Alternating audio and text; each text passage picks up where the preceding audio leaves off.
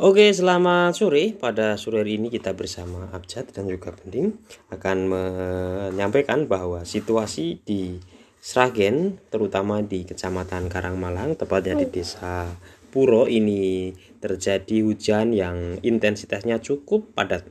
Ini terjadi sekitar jam 1 siang hingga saat ini jam 6 masih berlangsung hujan yang sangat lumayan deras dan belum berhenti.